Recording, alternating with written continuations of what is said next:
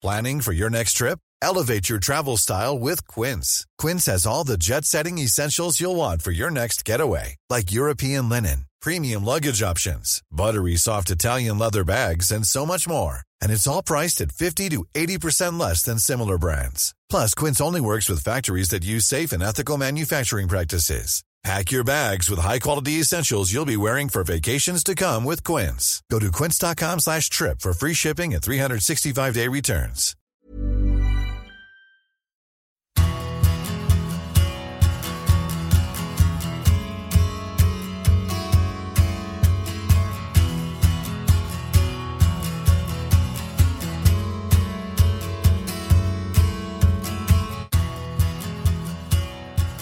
Well, hello there. Welcome back to the big interview. We've missed you. You know we have. Just before Christmas, it's the right time not only to let this Alan Pardew interview come out to our audience, but to say thank you. 2015 has been a marvellous time talking to fascinating people and finding out that you enjoy listening to those conversations. Cheers for that. Talking to Alan Pardew was a priority for me because when we've done tiny little bit of information exchanges, I've really enjoyed hearing from him. I thought that, as with all big interviews, I wouldn't go into this chat with a roadmap about where I wanted to get to, rather simply ask the questions I was curious about.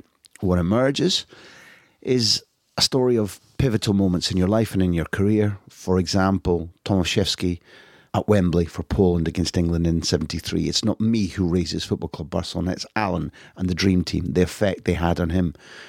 Charles Hughes and his Neanderthal football teachings, the effect they had on Alan Pardew. Alan's determination to make it through from non-league football in his mid-20s to, within a blink of a footballing eye, to be at Wembley twice as a successful footballer, proving that all along his determination to not accept rejection was right. But he also brings up life-changing moments like a car smash that could have ended his life, in truth. Accepting a pay cut to become a professional footballer. Just think about that in this modern day where we're beginning to talk about, should a top player be earning £300,000 a week or four? But also moments in football. 3-0 up, 3-3, nearly losing his job. Nearly going through to the Europa League semi-final with Newcastle. Just split-second moments. But for me, the most important moment in this conversation is the fascinating tale of Nigel Reo-Coker, the FA Cup final, West Ham, Liverpool and Steven Gerrard. You'll have a laugh listening to tales about Gaza, for example. Alan's views on Sven-Goran Eriksson are interesting.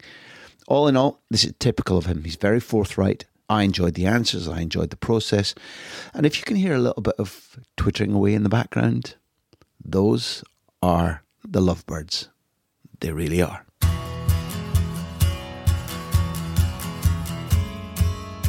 First of all, it's a pleasure to see you again. You've been awfully kind to me in my career, and it's been nice meeting you and watching your progress. I enjoy your football and I enjoy what you represent about football.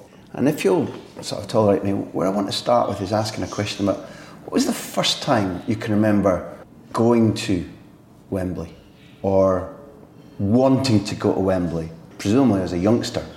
And what did Wembley growing up mean to you? Well, the 66 World Cup, I was 5. I have no recollection of that, which kind of shames me to some degree. I don't know why, because my dad was a massive football fan.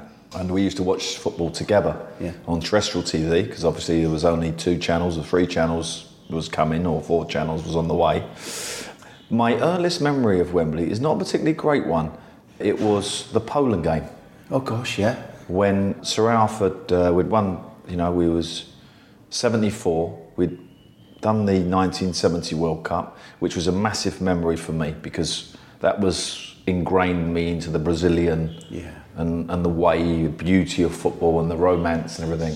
And 74 was the reality and the harshness of how it can be. What football can be like. So I was in love till 1974 and then I realised, wow, what has happened there? the tackle on the halfway line, the miss. Is that Norman Hunter's tackle? Yeah, he misses the tackle. Yeah. You're like, oh dear. And enough about me as a teen, well, early teenager then, to realise that, oh my goodness, they've scored. This is going to be a long night, and it was. So that's my earliest memory. Of course, we never, working class background, never really went to Wembley until I was probably. I would have been about 22, 23. I went to a couple of games at Wembley. I remember seeing, I don't know what year it was, when it was actually the best, and you all know this team pretty well, Barcelona won, Sampdoria 0, and Koeman scored. And he was an unbelievable performance at centre-half. And I remember sitting there watching that game and really taking in the technical. So it's always been kind of had peaks and troughs, Wembley, for me, throughout my career, for various different reasons.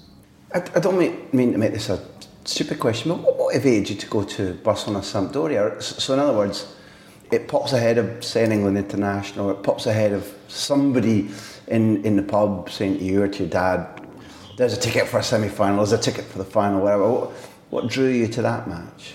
Because if I'm right, you wouldn't have been able to see a massive amount of either Barcelona or Sampdoria on the television by then, because it's 92 and there's still not a lot of coverage of continental football. No, I'd been to a couple of games at Wembley, but not many, probably internationals or whatever.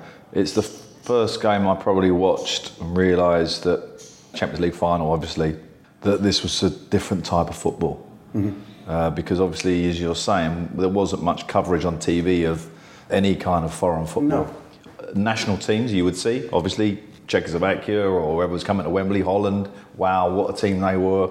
I remember seeing that on the telly and being amazed at how we couldn't hardly get a kick of the ball. Jan Peters, I think, scored a couple of goals in just before the 74 World Cup, that would have been probably. But so, I have mixed memories, but that's the game that kind of sticks in my mind as an outstanding technical game, and changed, I guess, in a way, kind of changed my view of how the game would be played if it was slightly different in England.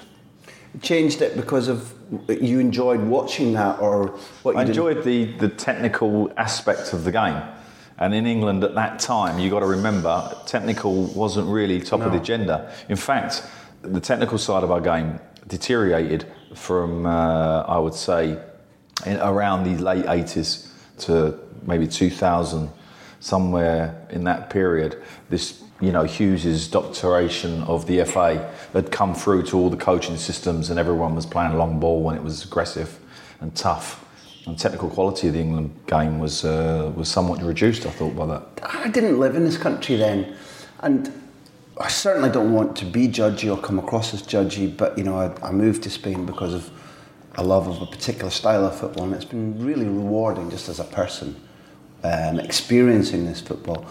But I find it really hard to understand that nobody stood up or stopped Hughes and his. I think he was part of it was position of maximum opportunity and correct. And also, Charlton is kind of deified in Ireland for. You can say it different ways. You can say pomo, which is now, you have to spit in the ground when you say it. But anywhere in Ireland, if you say put him under pressure, it's fantastic. And it was the same sort of idea which worked for his national team. But is there any idea how on earth it managed to spread and stay and not be a pomo? Well, you have to remember, I took all my coaching badges under that regime. And it was so. I remember we used to speak at lunch, the coaches thinking, wow, this is not what I expected. I really thought we'd be learning technical stuff here, and the actual learning on how to coach was quite good, I thought. Remember, Mr. Hughes employed a lot of school teachers and a lot of academics, and the actual to coach was quite good. Mm-hmm. It was just the subject matter that was completely. So senior pros, we were looking at each other, and a lot of senior pros, of course, wouldn't do them. So there was noises, but of course it was not being heard, and we didn't really have a voice. We kind of done it, got our badges, and then decided to adopt whatever you see in that. My early career as a manager was somewhat influenced by that regime, and Stevie Coppell, who had great success at Crystal Palace here, doing that regime. I played under that regime. So the coaching syllabus in this country was very poor. Does it hold any responsibility for the fact that all these years on, it can still be quite hard for even England teams with elite footballers that this country produces to hold on to the ball in times, in tournaments, in the summer when it's hot, when it's a very unforgiving environment if you give it away, where other teams learn to punish you, where now the fine line between succeeding and failing is as thin as you can possibly imagine. Is there some correlation between what this country's still trying to get rid of and that those years of teaching, or do you think it's out of the system now? I wouldn't say it's out of the system. It slightly worries me that we don't play any competitive football until you get to the development group. So if you're under 16, under 14, there's no league table, there's no trophies. I think there's a cup you can win, the FA Youth Cup. That's about it. That worries me a little bit. So I still think there's some massive improvements to be made in our coaching syllabus and our way we bring our kids through. Mm-hmm. In terms of the Premier League, what the Premier League has given us is a view of the world close up. Rather than watching it on TV, it's in front of us now. Aguero's, Tevez, they've all come through this system. We can name 1,000 players who are from France, from Spain, from South America, are all in the Premier League. And of course, it's influenced the game massively, and coaches as well.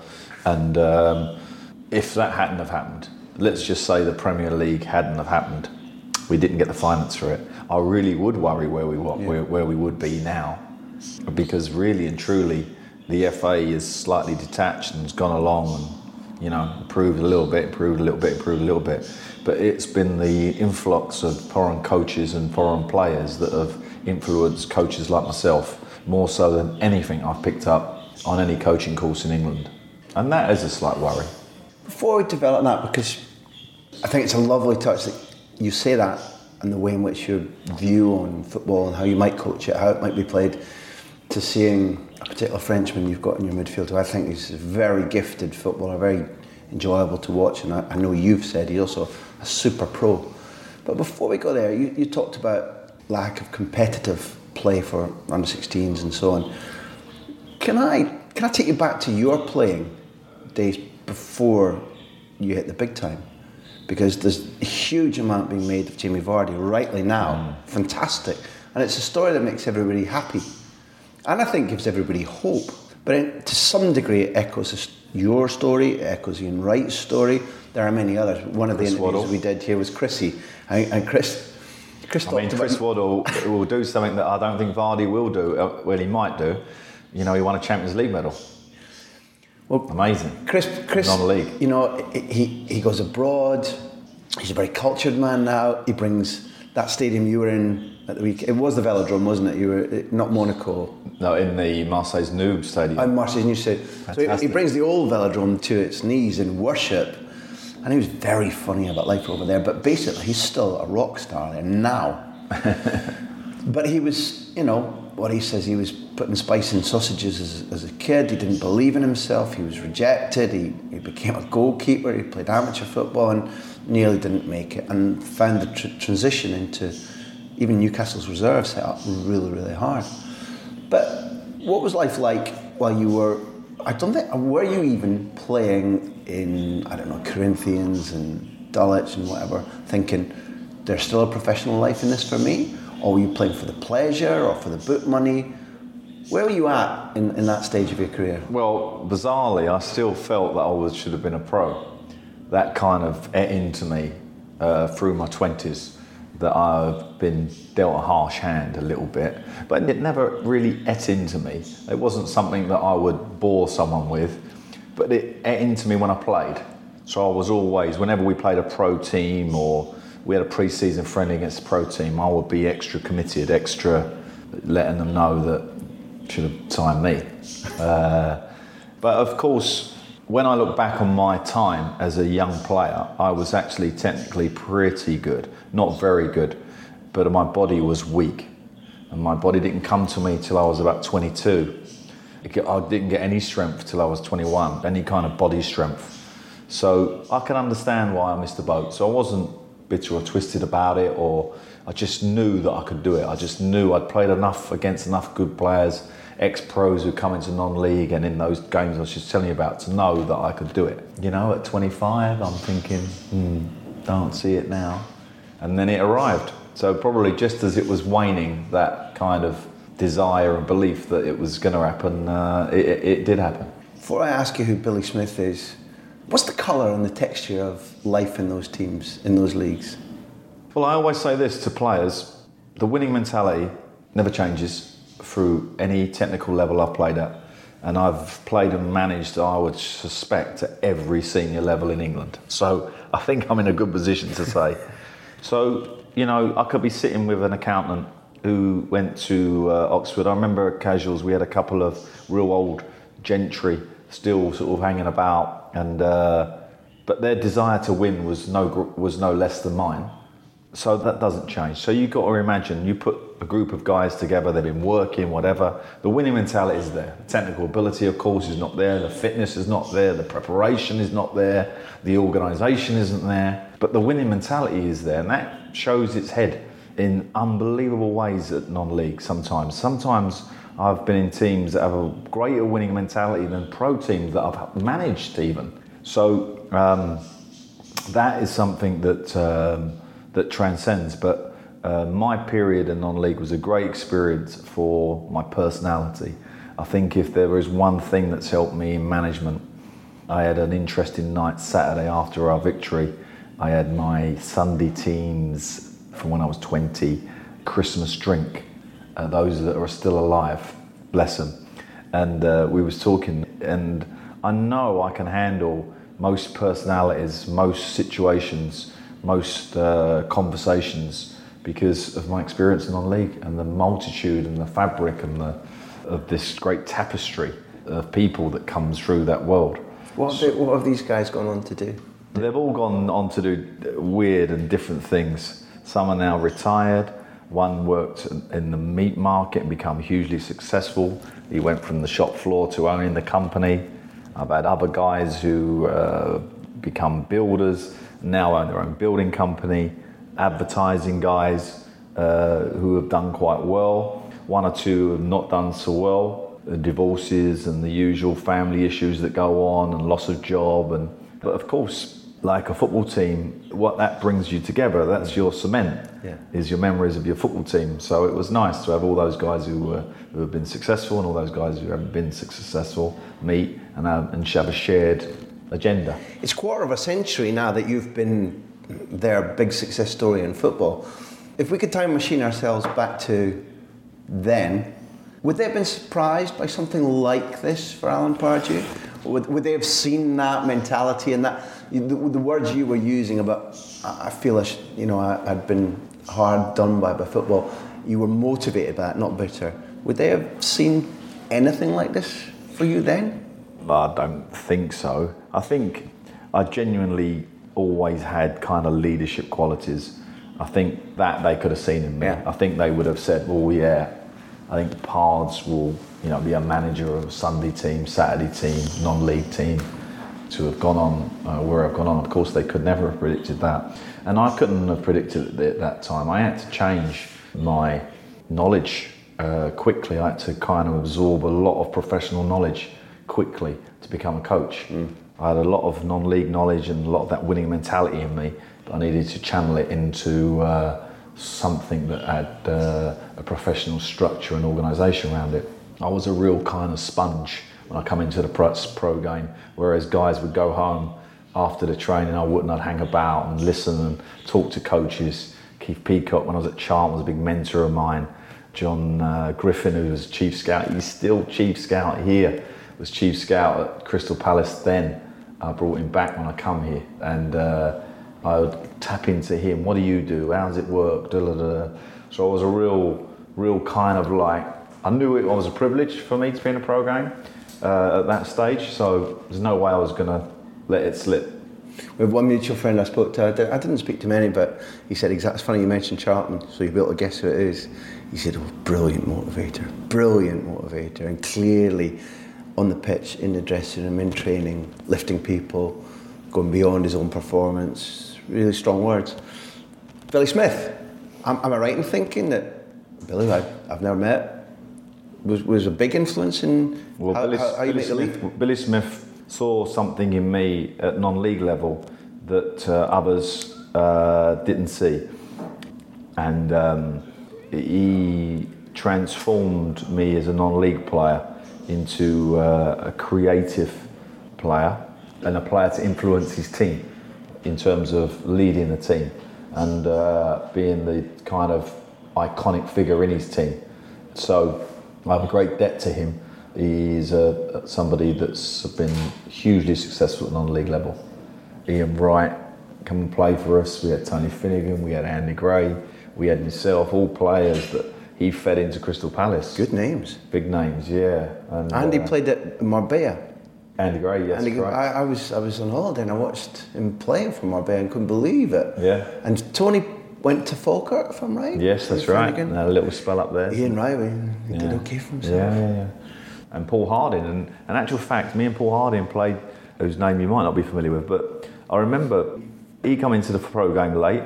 He played for Billy Smith. I was late. And then we kind of went different, he went to pro. And then we ended up being captains, myself of Charlton and him of Cardiff.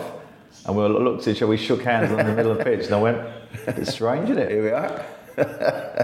Football's beautiful like that, isn't it? Yeah, that's right, has those moments, doesn't it? Yeah. I think it's what it makes it. I think as much as seeing a winning goal at San Siro and somebody lifting the cup with big ears, I think that's the beautiful tapestry of football as far as I'm concerned, human stories and success, particularly against the odds.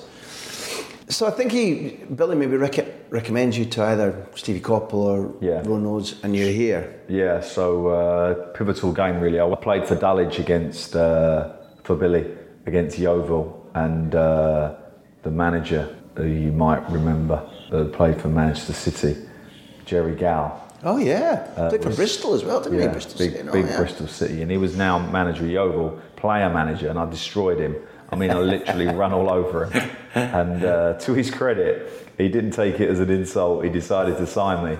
So I ended up at Yeovil and enjoyed it. But of course, I was working. I was up at 7, midweek game. So I just go for a midweek game at Yeovil, and we'd play every midweek because, Yeovil was like the Manchester United of non-league. So we had Western Cup, Isthmian Cup, league games, etc., etc. So I had a midweek game every week. So 7 o'clock would get up.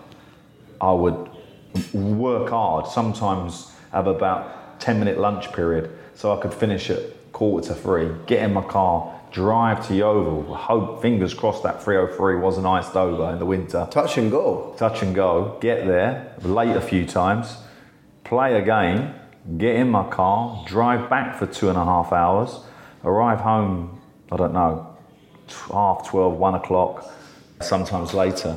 And then start work the next day. Mm. And it was on one of those journeys home in midwinter when I was driving home and bizarrely something had happened in the road and there was cones literally everywhere. So someone banged them or something, pushed them around. And it got stuck under my front wheel. I spun round about 8 times in my car, ended up in a ditch. No, not a scratch on the car, not a scratch on me. It really was like, I can't do this. Yeah.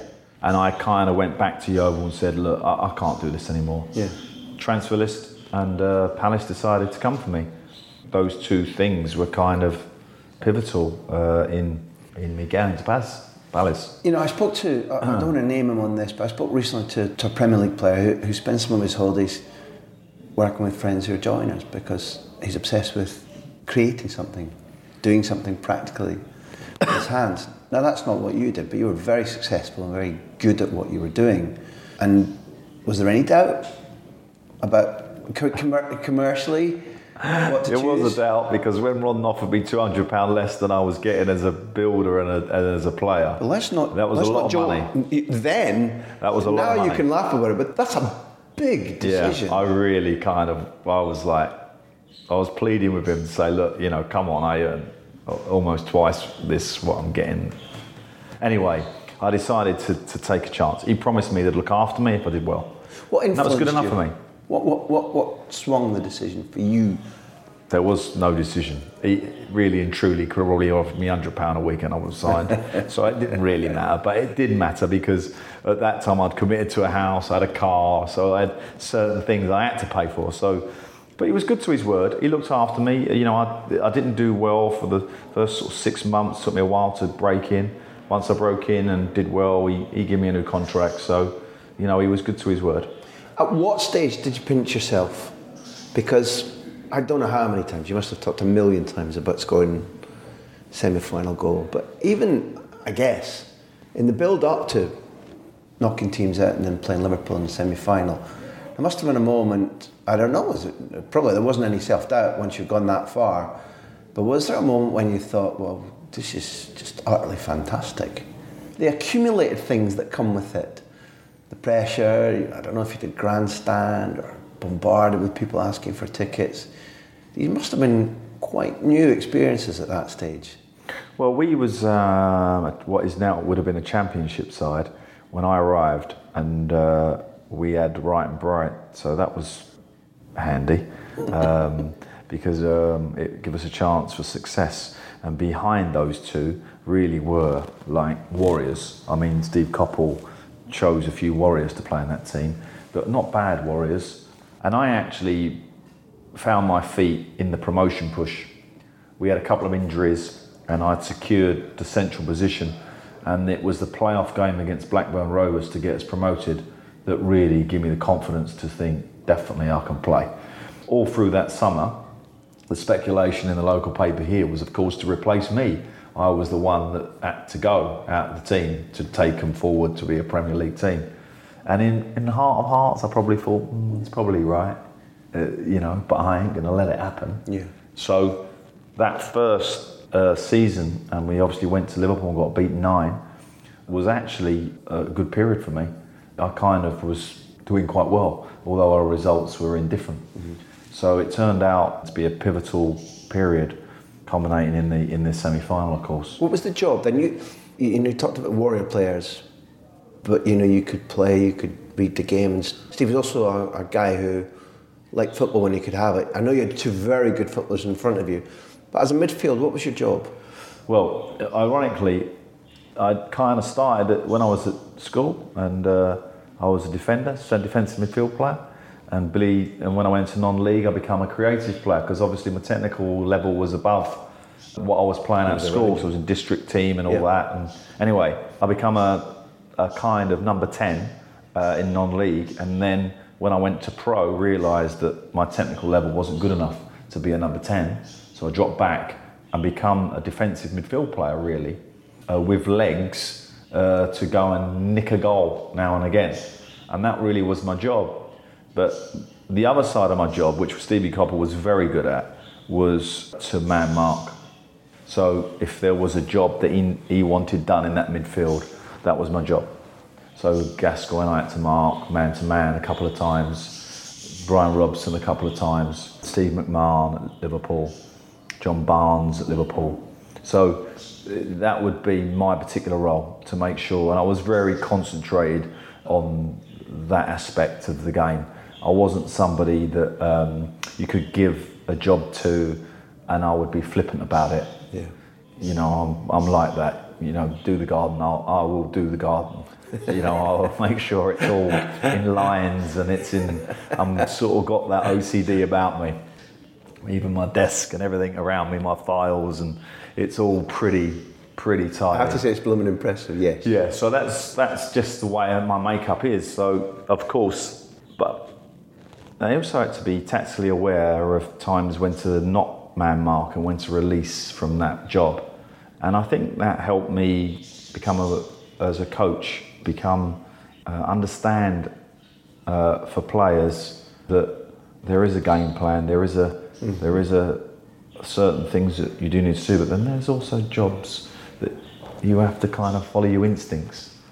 And I've always been good coaching flair players. It's probably my asset. I don't know why that is. Might have something to do with that. But that is something that I can give them jobs, I can give them where they need to be in certain situations, but also be able to give them that freedom. And It might come back from, it might be a centre in my playing days, but that's something I'm good at. There are many transitions that you watch on a pitch, and they're increasingly easy to understand. Like the modern trend is to take a winger and teach him how to be a wing back, maybe even just a full back. And I think quite often you can see players with the intelligence and the reading of game that they can oscillate between playing next to a centre half, whether you want to call it a sweeper or a libero, or play in the middle of an organising, role. I mean, you know what you're talking about is a player that turned up for me in a very difficult circumstance was Mascherano. Mm. There's this guy who's a fantastic passer, possibly the safest passer I ever see, other than Michael Carrick. I'd put them two very similar in their passing technical ability. Could I see him as a centre-half? No. To this day, I still can't see him as a centre-half. Thank the Lord you said that. Yeah, and there's probably only one team in the world that could play him as a centre-half. So it was amazing that he ended up there. I've watched him. My knowledge is, my eye is not yours, not as good. When Pep first did it, it was auxiliary, because on the night of the Wembley final, Puyol's not fit. Abidal's back from a cancer scare, but as Abidal's told me in a film that we're making, didn't expect, I was shocked out of his skin that he was playing. And you think, Mascherano won't cope, and he copes then. But when it's day after day after game after game after game, he was exposed. Positionally, a bit rash, height. Yeah. If you would suck the juice out of what you've said about the age of 21, 22, 23, 24, 25, he's done that, he's gone, right, I'll tell you what, I'll learn from that. I'll learn from that as well, I'll learn from that. Right. To the point at which now, ain't half bad. Yeah, that's right. And suddenly he's comfortable. Yeah. But I mean, okay, you've picked up beautifully on what I'm saying, that he didn't look like a natural, but you could, Carrick's played in the centre at the back and in midfield. You could ask Piqué to do that easily, Busquets has done it, okay. But across the game there are certain positions, but when you change from somebody who'd been a creative player, a bit of time on the ball, vision about where to put a pass, a 10-ish type of player, to a player who goes one-on-one with some of the greats of that age of English football, that's a big transition.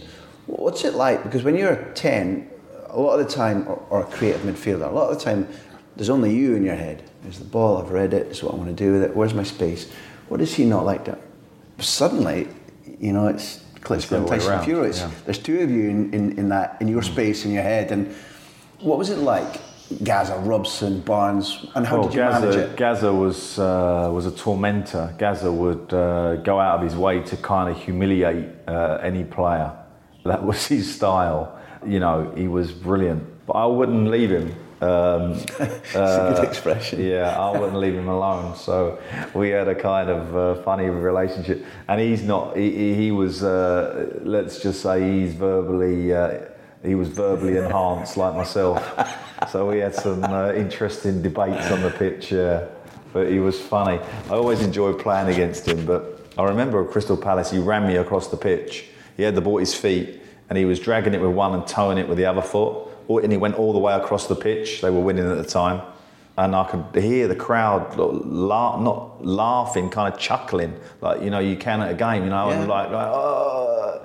But I didn't move. I just didn't make a tackle. I just followed him across the pitch.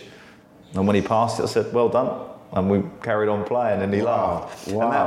And that's just how I was at that time. I was just like motorised in my mind that was the job I had to do. And I guess I didn't see the incident, but as you've described it, because you were doing your job and taking the fact that around there was a bit of a free zone around the ground, it probably wasn't going anywhere that dangerous either, was it? It kind of looked okay, but you had done your job.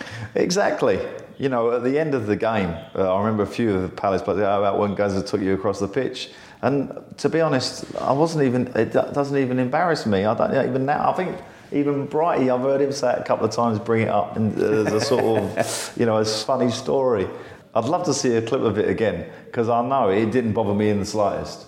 And that's kind of how my mentality had become by then. I was really kind of like focused on what my job was and what Stevie Coppell wanted me to do. And that was it.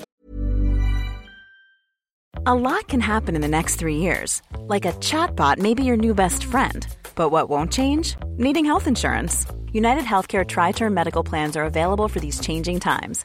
Underwritten by Golden Rule Insurance Company, they offer budget-friendly, flexible coverage for people who are in between jobs or missed open enrollment. The plans last nearly 3 years in some states, with access to a nationwide network of doctors and hospitals. So for whatever tomorrow brings, United Healthcare Tri-Term Medical Plans may be for you. Learn more at UH1.com. Many of us have those stubborn pounds that seem impossible to lose, no matter how good we eat or how hard we work out. My solution is PlushCare. PlushCare is a leading telehealth provider with doctors who are there for you day and night to partner with you in your weight loss journey. They can prescribe FDA-approved weight loss medications like Wegovy and Zepbound for those who qualify. Plus, they accept most insurance plans. To get started, visit plushcare.com/weightloss. That's plushcare.com/weightloss. That wasn't what I had to do. You very nearly robbed Alex Ferguson of his first trophy. You know, the breakthrough moment for Alex of modern football in England.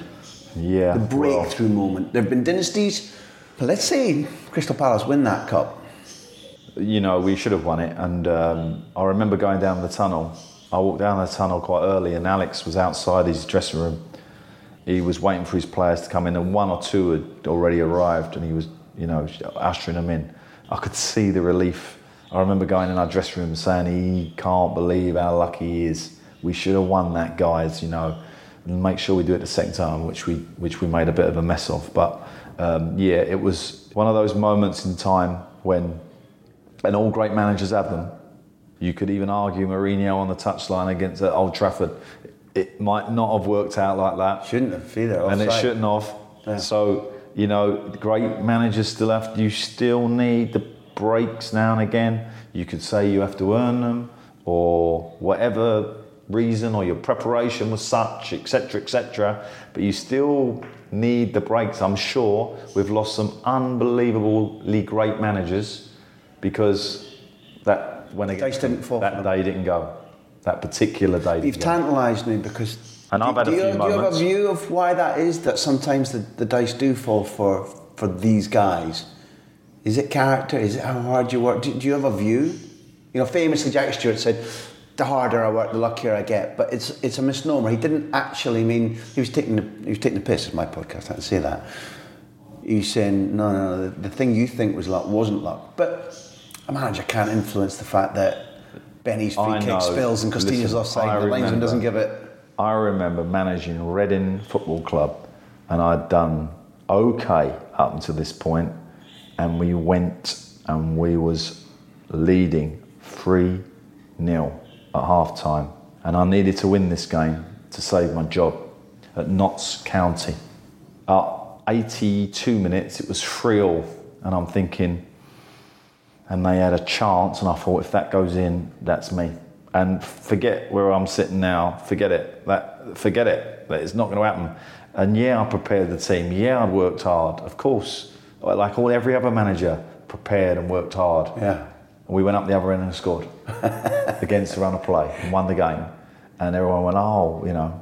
Yeah, of course. It was all designed by myself. It's the first time in any of these interviews, I wish that was 10 seconds of visual, because yeah, exactly. Your hand and the smile and the ruefulness and that was beautiful expression. Yeah. So that's, and pivotal moments at Newcastle I had when I could have lost my job. I also feel I could have won the Europa League at Newcastle, because the game against Benfica game was, we should have won. Yeah, easily. Ben Arthur has a chance for 2-0 before they score, and it would have been game over. They wouldn't have come back from that.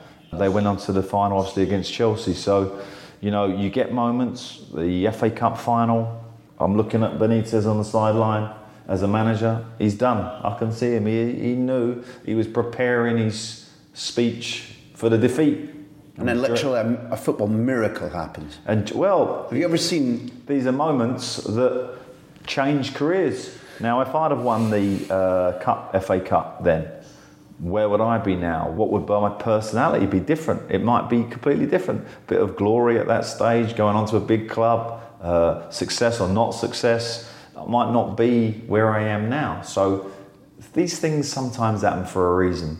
I don't actually think it's in the gods or in the... I think sometimes it's just fate. Mm. Yeah, I can't determine. An actual fact, so there we go back to what I used to do at Crystal Palace.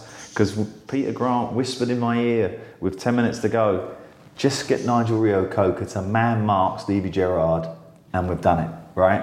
Oh. And I went, because I'm not stupid, that was a good idea. So we man-marked Stevie Gerrard. And if you watch the game, because now I'm telling you, you'll know, you watch the last 7 or 8 minutes of that game, Nigel Reo-Coker was all over him like a rash. And Steve Gerrard decided to drop off deep because he wasn't influencing the game, he wasn't getting a kick.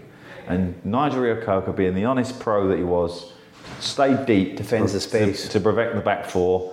Stevie Gerrard picks it up and shoots from another country, basically. So there you go. So we did everything right. I could look back, I still look back on that time and that goal, and I could see it now, and I don't blame Nigel Reo-Coker, because if it was me, I'd have done exactly the same as him. That was a natural instinct that he had to do, was protect the back four, not go and mark Stevie Gerrard. I ain't going to do nothing from there. Goal goes in. So, you know, these all these things are linked. That's what's great about football. I can see moments when great managers have moments in their career. I've seen Ancelotti lose when he perhaps should have won, and won when he should have lost. I've seen Jose win when he should have lost. Jose lose when he should have won. So these defining moments, and as you say, you're quite right, they're getting finer actually. Mm-hmm. And particularly in league we're in, they are really fine now. Mm-hmm. We have won 7, lost 6. We've actually won more games than Tottenham and Everton, but we've lost 6 games. And actually, we could have won the 6 and lost the 7. Mm-hmm. We are in there. That's what's good about us. We're a good team and we fight, and we're a real fighting team. We're in there all the time. We win or we lose. We ain't got that real control of the game. That's something we got to get, hopefully, in the next second part of the season. I feel that when we're this is only my view as an observer, the reason we're privileged to be here is that you've done this and learned from it. When I watch, one of the things I learned that counter twists the kaleidoscope when you've had the Reading moment at 3-0, 3-3, they haven't scored and then we score, and then we've got it just right. We're going to protect the 3-2, FA Cup final. You put the right man on the right man and it still doesn't work out. And in moments like that, what I think I've learned is what you do afterwards. And my memory is, and I think it's probably underwritten, as a Crystal Palace team. Not long after the cup final, maybe 12 months, you go back to Wembley, don't you? And beat Everton. Mm. Thump a very good Everton side. Yeah. And people don't, I think it was the Football League Trophy. Yeah, we should have been in Europe because Man United already in Europe that year, but it was the year we got banned. Yeah. So the FA were in charge, weren't they, the top division at the time, decided to create this competition, like another League Cup, basically. Yeah. And that's what we won. I can't remember, Zenith Data, I think it might have been called. Yeah. But we was actually a better team the year after. I didn't play, I was first sub really in them days, because you only had 2 subs. I was pretty much getting games here and there, but I wasn't first team. I think you played in the final. Yeah, I played in the final, yeah. No, I played my share, but we finished. I mean, seriously, looking at that Everton side, it's a right. Well, we finished third. In the league that year, Crystal Palace. Third. I mean, that takes some doing. I'm never going to top that. But Stevie Coppell don't get any credit for that because it wasn't Premier League. We're all about the Premier League now. Premier League stats, and we broke the record on Saturday. 5-1, first time we won 5-1. I'm pretty sure if you go back to Stevie Coppell in the first division, he's got a 5 in there. Mm. Pretty sure of that. And a third place. Yeah. It's extraordinary, actually, isn't it, when you look back on it? Yeah, it was. Because, it wasn't the Premier League with all its beautiful marketing and its clever organisation, and British football was still a bit lumpy then. You know, the hooliganism was still a problem, whatever. Maybe if people are unfairly expunging those days, it's because it brings with it, but that's no less of an achievement, in fact. No, that's right. The teams were at least as good. In fact, in my opinion, teams were better then, I think. It's an interesting thing because, you know, I look at the teams from 5th down and they are better, and yet I look at the teams 5th up and I don't think they're as good as they were quality wise. I think we're talking about correct, maybe creativity, intelligence. They're bigger clubs now. Wow, look at 282 million for 13% of Man City today. But you don't pay for your ticket when you're punting. You don't pay for your ticket to see size of their budget. No, of or course. Well, our accountants dress, of course. You pay to see the footballers, of course. So some of the great sides we've had in this country the Liverpool side that cleaned up Alex Ferguson's two United teams, you could argue three. The Arsenal team of Wenger's, the Invincibles. We ain't got a team like that at the moment. No. Even Chelsea last year. People say to me about Jose, you know, struggling this year, but they struggled for the last 2 months of last season. They literally crawled over the line. Everyone was going, oh, they've lost a little bit of spark. They were hanging on for that title, and they managed to do that. You've got a friend there. I learned when I first came over to meet you really properly at Newcastle's training ground. You said to me, no, I've got somebody there who you were talking about. He would probably help you in the market, where I think you've proved to be very good with whatever network of help. I think you've got a tremendous eye, tremendous appetite for detail, which is fantastic. But what's the background of having a friend in Mourinho? Because that's some years now. It must have been from when you first went up against each other in his first year at Chelsea, am I right? Yeah, we probably had a connection with Brendan Rodgers, who was my academy director at Reading, and ended up being obviously an assistant to Jose at Chelsea. So that helped. I think Brendan probably told him a few stories, and you know, he must have liked what he heard, so he was sort of pre-armed before he met me. But I've always liked his character, and I do, and I think unfortunately Jose, you know, has this way of playing with the press at times that was always going to hurt him if it went bad, and that's what's happening. I'm not here for the. No, but everybody can draw their own conclusions about what he does and says. What we can't escape is he's a talent. You know, and what you can't underestimate is his ability to keep a team focused, particularly when they get in winning positions. You know, you talk about golfers who get in winning positions. You say like McIlroy, once he gets up there, you go, oh, forget it. You know, you ain't gonna claw him back. Mm-hmm. And Spieth, you can look at him and say the same. And Tiger in Win Tiger's Day. This is like football teams, Jose's teams like that. When they get their noses in front, they're very, very difficult. There's not many times I can think of he's been pipped at the post. That ain't happening. Once he gets his nose in front, that's an art to keep the team as motivated and organised and everything right to the wire and get the title and get the cup. Apart from many things about his achievements to admire, one of the things that's been patently clear, and he's always been able to get under people's skin, get under the skin of his players, make them believe more, play better, enjoy themselves more, create a team spirit. Sometimes the circling of the wagons, but not quite like Fergie did, when it was literally non-stop for a quarter of a century, everybody's against us. He sold this falsehood to the players and they bought it. It was brilliant work. You know, he could be on the back of a wagon in the Wild West selling hair tonic and people, you know, everybody would have bought it, including the Buffalo. But Jose seems to have this really good one-on-one skill to lift a man, lift a player, maybe make him better, make him believe. Listen, the psychology of a footballer these days is your big battle, because I look at coaches and I look at setups and I look at tactics and I look at all that and I think, yeah, we're probably on the same page there on that one. Mm-hmm. So where's the difference going to come? Well, it's about what you're going to do at half-time, what you're doing before the game as a manager, where are you going to lift them? It really goes undetected a little bit by the media, in my opinion, what managers are like in that dressing room. Because I can talk about Sven-Goran Eriksson as an Englishman, managing English players. I could never see it. A lack of cultural connection and how to express yourself. I couldn't see something on telly about him. I couldn't see in him, when I spoke to him privately, see him on TV, what he would have done for me in the change room that would have really made me go the extra mile. Now, I could reel off Sam Allardyce, Terry Venables, George Graham, Jose Mourinho, Brendan Rodgers, all those people. There's something about them that I know could touch me as a player, and I couldn't see it with him.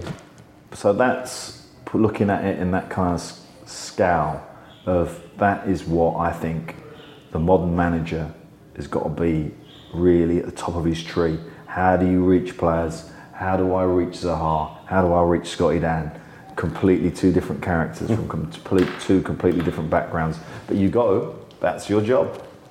That is your job. And if there's one art that Alex Ferguson had that sets him apart at times was that he could reach every player in all the time that he managed, because it was an incredible long period that he managed, and he changed.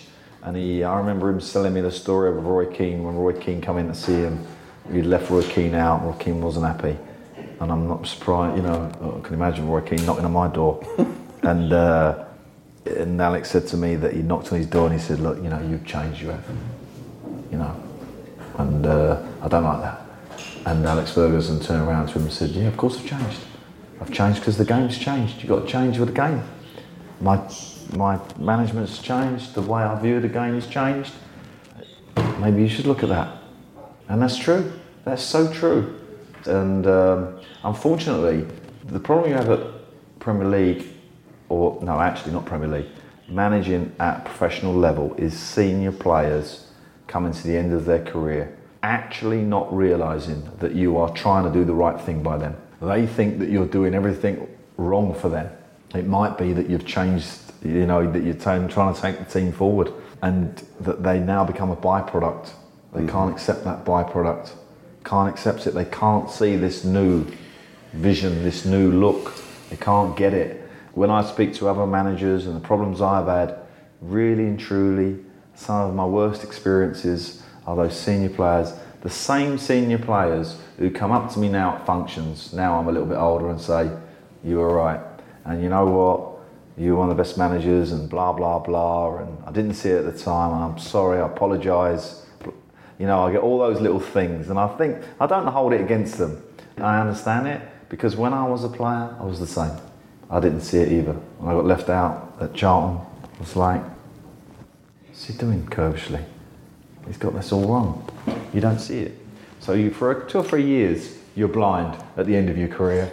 Almost completely blind. It feels like a natural progression, though, because see that guy you've trusted to take these. Not all players, by the way, not all senior players. Not understood. But a percentage. Let's say that senior player X is a guy who you've trusted to bring on young kids during your time.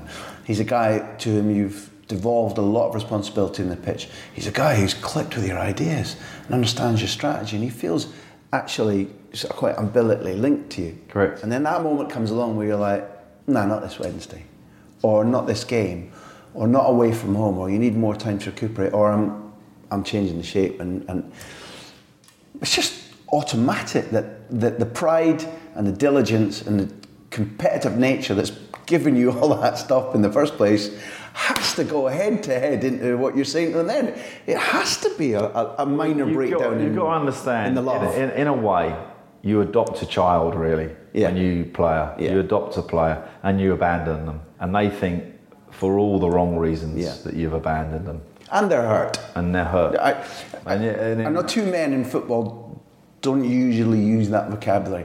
I've never managed them, but I've spoken to players, and there is just how could he? Yeah, or I've been let down, or that's not fair. And if they were allowed, they'd go into a corner and cry for 10 minutes. Yeah. It's a natural human reaction. They're still getting paid as much, more or less, the majority of them. I could give you an example of naming, and I have no embarrassment about naming the name, because the guy is a champion. Shola Ameobi, who should have scored the winner for Bolton last night when he spun. Shola, when I went into Newcastle, the first season was massively important for me, keeping the Premier League. We'd lost the big fella to Liverpool for 30 million. Yeah. Shola had to come in. The fans didn't really particularly want Shola in the team at that point, but he did an unbelievable job. And I've had to leave him out. Could have played him on many occasions for Newcastle, left him out. And I know Shola was looking at me to say, what, why? And yet, I offered him his coaching job last year because I knew he understood. He could understand. It's kind of a strange love that you can have as a positive and as a negative. Mm-hmm. And I'm saying to Shola, you got to go into management. You got to. Don't not miss that boat. It might be a better boat than your playing career, because my managing career, of course, has been more successful than my playing career. There's no doubt about that. I was always had more tools for this job than I did as a player. Same as Shola Ameobi. And I've got a few other players who are like that. Malky Mackay. Malky is a great man manager. Got passion in the dressing room. Can reach players. Mm-hmm. So Now I have all these ex-players who are coaches, managers, pundits or whatever they are, and it's lovely bumping into them because their version of the same story is slightly different. I listen and I think, was it really like that? You know, but sometimes you do get lost as a player and as a manager, by the way.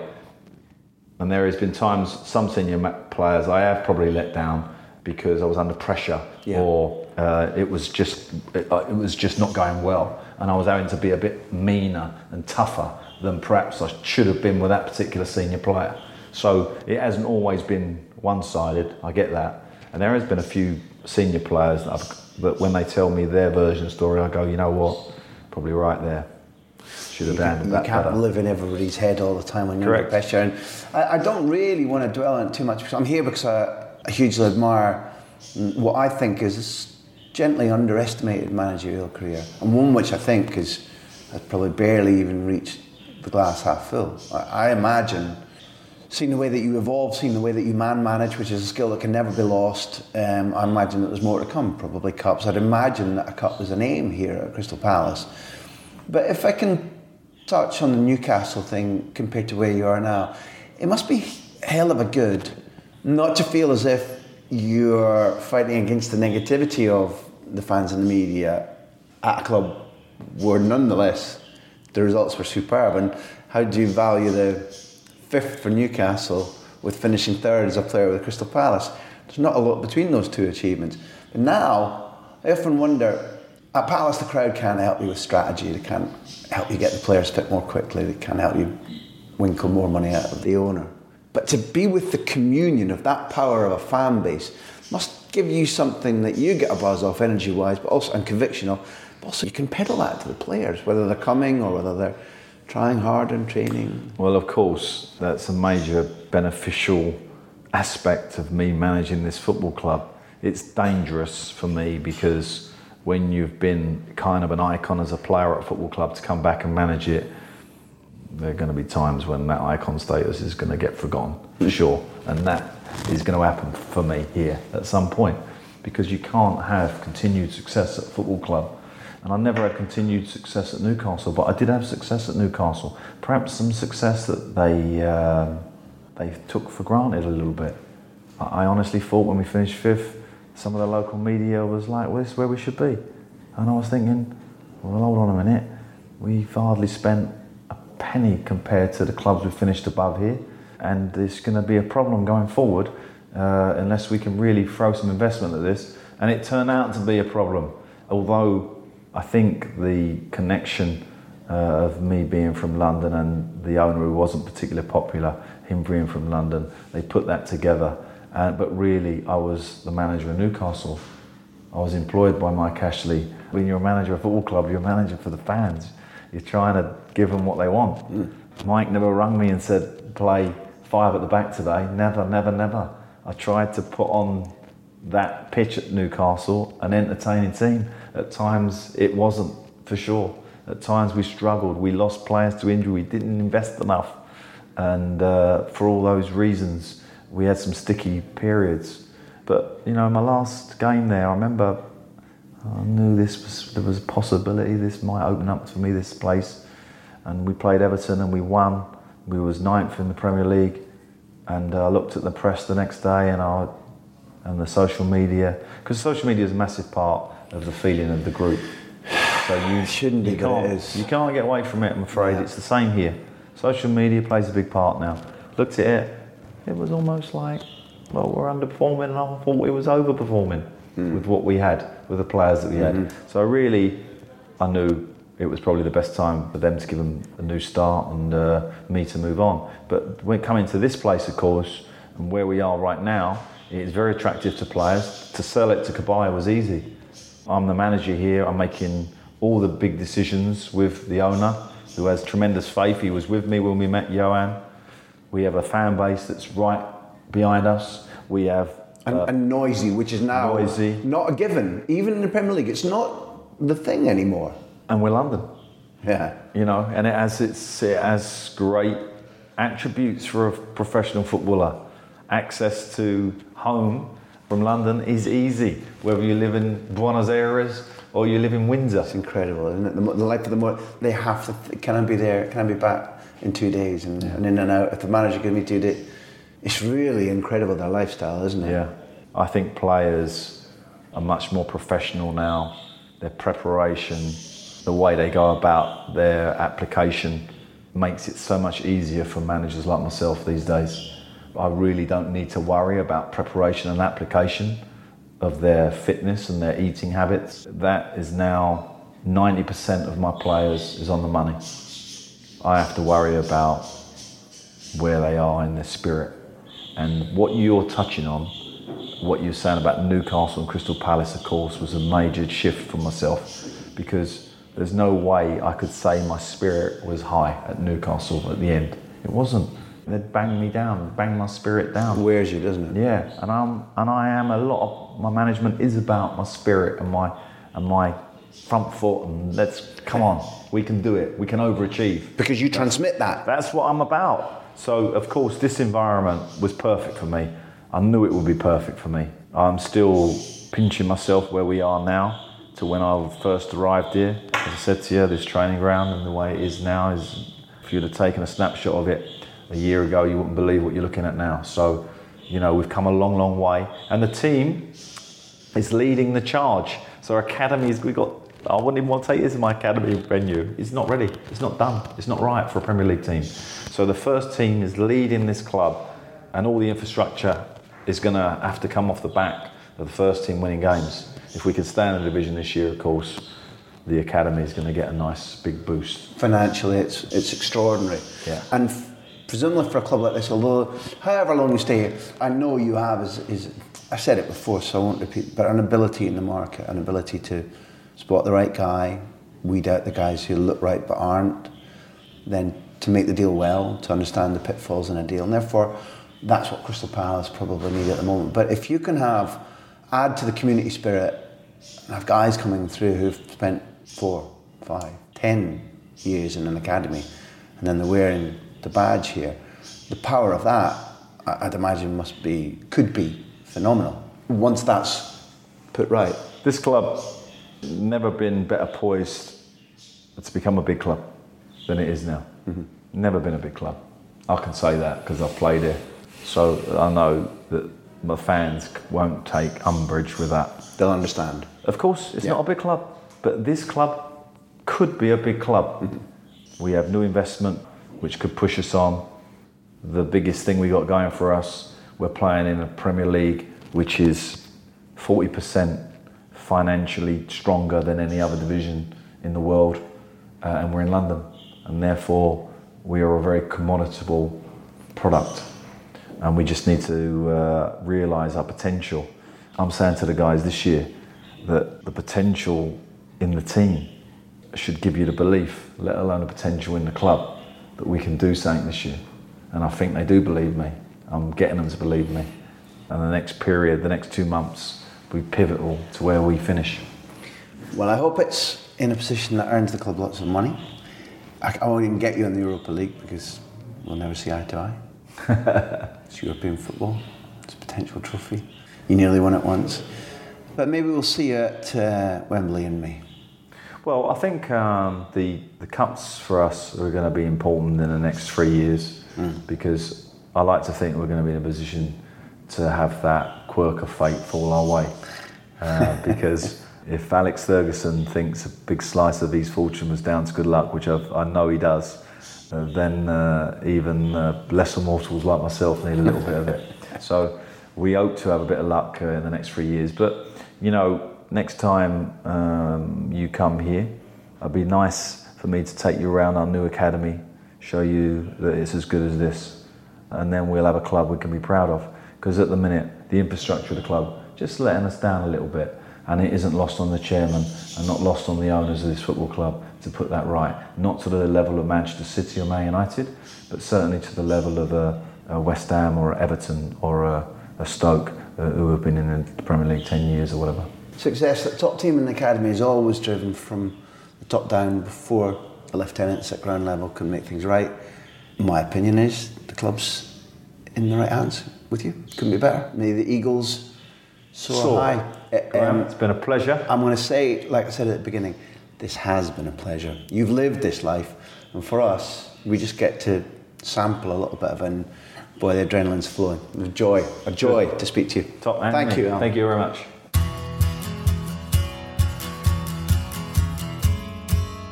I don't know if it came through in the audio, but that's the first interview that we've done of all of these that I really wished that we'd filmed. Alan's a really expressive guy, and there were a couple of times when he was not lost in his own thoughts, but deep in the anecdote, where he would move and change his facial expression really vigorously in order to help get the point across. And given the fact that we were perched in his HQ, overlooking the training ground, treated fabulously, about to have a nice lunch in the training ground canteen, it was a very good day. Overall, I hope that you got a feeling for Alan Pardew as a guy rather than simply as the ex-Reading or Southampton or West Ham or Newcastle manager, the current Crystal Palace boss. I think something special is happening there. I imagine the fans must be ecstatic to have him managing that team at a time when the ownership was attracting new money. Crystal Palace, club on the rise. The FA Cup came up as a theme there. Guess what the draw says? Yeah, in a couple of weeks' time, his Crystal Palace against his former club, Southampton. Should be fun. A big deal now, an important thing. I said at the start what a fantastic year 2015 has been for the three of us, Neil, Martin and I.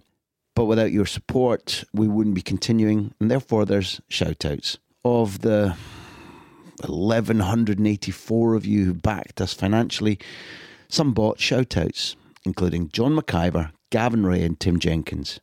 So to John, Gavin and Tim, I have to say, you're socios, you're members, you're in the gang, you're part of the big interview. You didn't simply feed back to us that you enjoyed listening. You did something active, you spent hard-earned cash. I think that's something that inspires us. It's very valuable. I treat every penny that everybody is willing to prize loose from their wallet as a really big vote of confidence. And all of us, Backpage Press and I, Alex Beerjacket, especially me, I have to say, I'm the voice that you hear. I have to do the interviews. We really appreciate your support. And if we were Jurgen Klopp, we'd make you all join hands with us and, hold on, salute ourselves, because there are no... No, that isn't working. But I feel about you the way that Klopp feels about the Gelp wall at Dortmund and is trying to feel about Anfield. Dudes, thanks for the support. Get your name on the mailing list. It's free at grahamhunter.tv. You do that, we'll tell you about everything that we're up to. We'll do blogs. We'll try to give you exclusive content, certainly first notice of things. It's on that site, grahamhunter.tv, that you can also buy my books on FC Barcelona and on the Spain Trophy treble, two of the great footballing stories of my career, I think. All of this is produced by Backpage and me, Graham Hunter. The music by Beerjacket. That's a very talented musician there. He has a big back catalogue. It's worth finding it, listening to it, and buying it. Finally, Alex Aidy, you're a star.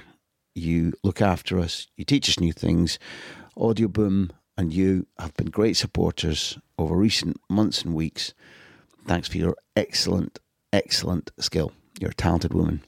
If you're one of the 1,184 people who backed our Kickstarter campaign, thank you so much. If you're not, but you want to contribute to the ongoing good health of this show, The Big Interview, please leave a review on iTunes or wherever you listen to this and tell your friends about us. It's a growing thing and it seems to be a good thing. From The Big Interview, Feliz Navidad, Bon Nadal, Happy Christmas. Thanks for being there. I mean it.